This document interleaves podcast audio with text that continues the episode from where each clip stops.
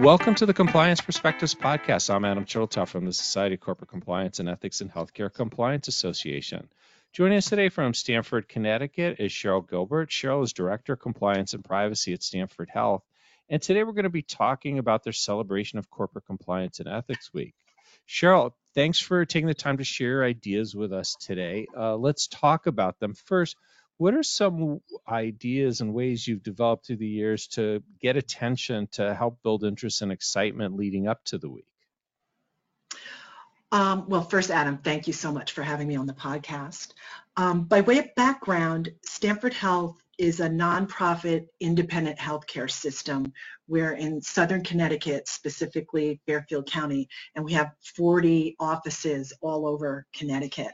We have over 3,800 employees, and we have a 305-bed hospital. So, you know, it's really important to have really good avenues of communication because we're so far spread out. Some of the things we've done, we have new employee orientation every other week. So that's a great avenue to kind of introduce it to new employees and generate a lot of enthusiasm. We have a monthly organizational briefing, org-wide. It's either in person or online, where we can get through to department leadership. We have a monthly practice managers meeting where we get through to the medical group practice managers, and they have the information filtered down to their staff. We have an organizational newsletter that comes out twice a week. We mention it there. We also feature it on our corporate compliance intranet page, which we try to push people to go to, and also get on the front page of the organization intranet page.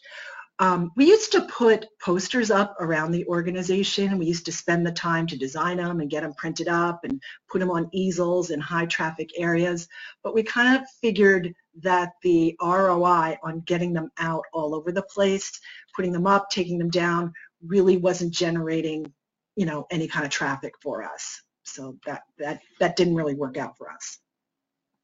Well, it's good you took the time to understand what was and wasn't working and focus your efforts where they belong. It's also terrific you have so many online and other vehicles for reaching people. So let's talk now about what you actually do during the week. I understand games and contests are important. What are some of the ones you've tried and had success with? Adam, my all-time favorite one is the haiku contest. Everyone knows what a haiku is. It's 3 lines of poetry, 5 syllables, 7 syllables, 5 syllables. So we designed a contest where you just had to do a haiku based around our core values. And I happen to have a few of them with me here today. First one, integrity means using a coaster when you drink your morning joe. Now, I should say that coasters are like a big deal with the compliance team. We have them printed up with ways to contact us and a QR code for the compliance hotline. So we try to hand those out wherever we go. So, you know, coasters. Here's another one. Using a coaster is like our core values of respect and teamwork. Here's another. Calling the hotline can result in good guidance for those big questions. So we have a lot of fun with that. Love that. And, you know, we leverage that and, you know, repeat them and use them in our communications as well. So we really gain a lot. Another one we've done, we call it Where's Waldo? We created a desktop with a whole bunch of like security and policy breaches. And then we photograph it and put it on the intranet and ask people to identify all of the breaches. And this one, we had a lot of success because we had people from all levels, management on down, participating. That was like a high traffic contest. We generally do a daily email that explains each day's activities. It could be a question of the day. For instance, give us the name of the chief compliance officer. You know, in healthcare, we could have regulators walking around, you know, stopping staff and actually asking them that question. So we're always trying to provide that kind of basic education. And then the next day's email will have the answers. Last year, we had a feature called Nominate a Compliance Hero. So staff could nominate someone who exemplified one of our core values and explain why. So we had a lot of nominations for various reasons, and the person who nominated got a Mr. Goodbar for being a compliance hero, and the nominee, the person who was nominated, got a Three Musketeers bar for being a team player. So we always find candy is a real good incentive as well. Got a lot of participation with that one. And then, believe it or not, one of the most popular things we've done, much to my dismay, is a word search puzzle. You just, you take compliance lexicon, and create the puzzle. You can actually, there are apps online. You put the words in and it creates the puzzles for you. So that's kind of low-hanging fruit, no cost and easy, just to get people thinking about compliance. That's great and fun. And I like the fact that all of these are relatively simple to do, and there is candy, of course, is also a good draw, at least for me too. So what about breaking down the wall between compliance and the rest of the organization? I love the fact that the coasters have the QR code and the helpline number. What ways have you found to encourage employees to open up, talk with the compliance team, and really get to know you and your colleagues, which is very important for building trust?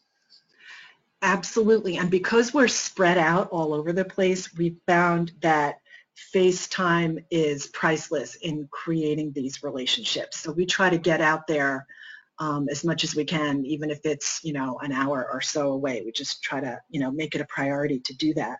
We're very good and clever about pushing into staff meetings. We do rounding. We tag on to other people who do rounding, other departments such as risk. And sometimes a department manager will see us there and ask us to come back and do a presentation at one of their staff meetings. Also, if there's a compliance violation that we might have investigated or something that was reported on the hotline, we may recommend to the manager to have compliance come in and speak at a staff meeting.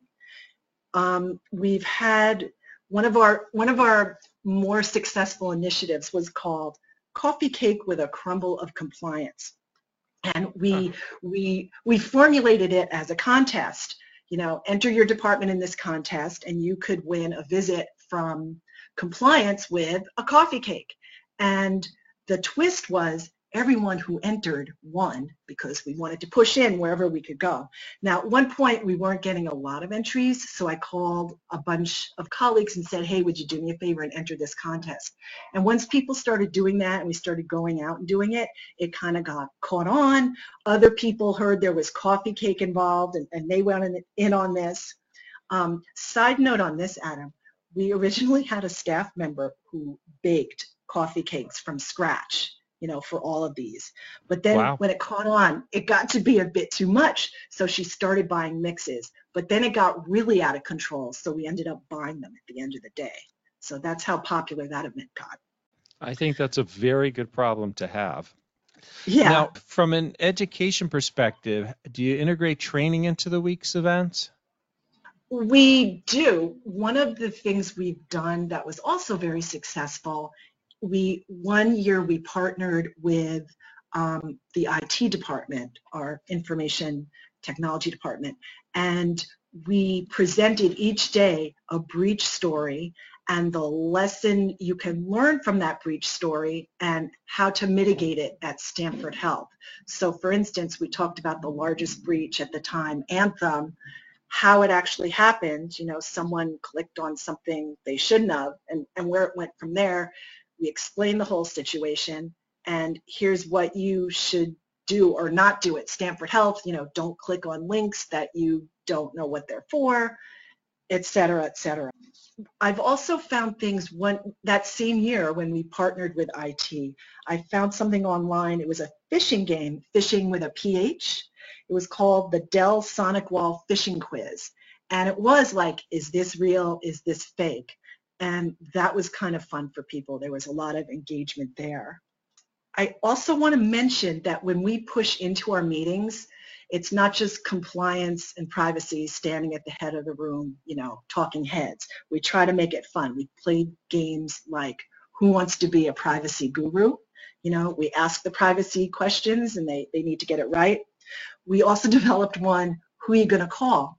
Because at one point, we were getting a lot of calls on the hotline that really were better sent to other departments, so we wanted to educate on who you should call for what, and that was a lot of fun. And then we've also done Jeopardy. Jeopardy was a lot of work, though. And again, a lot of these have templates online where all you have to do is feed in the questions, and it will create the game format for you. You mentioned earlier that when it came to the posters, you know, internally you realized there were probably better uses that you could do.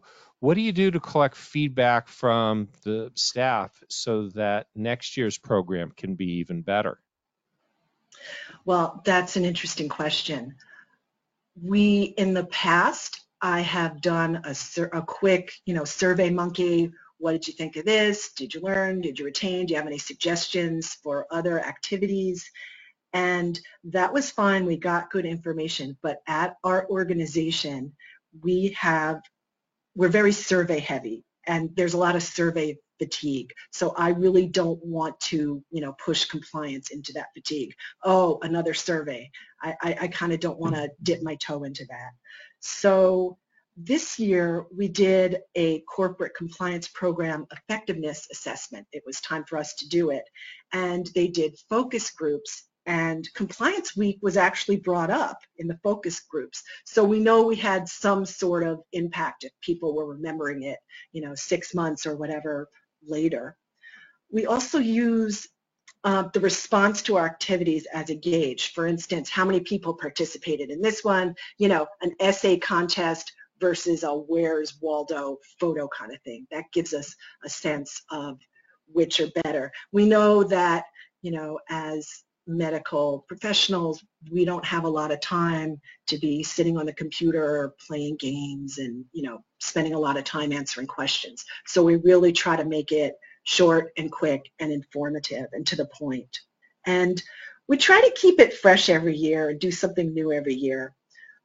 This year, Adam, don't tell anyone, we want to feature an acronym dictionary because we are forever asking people what something means.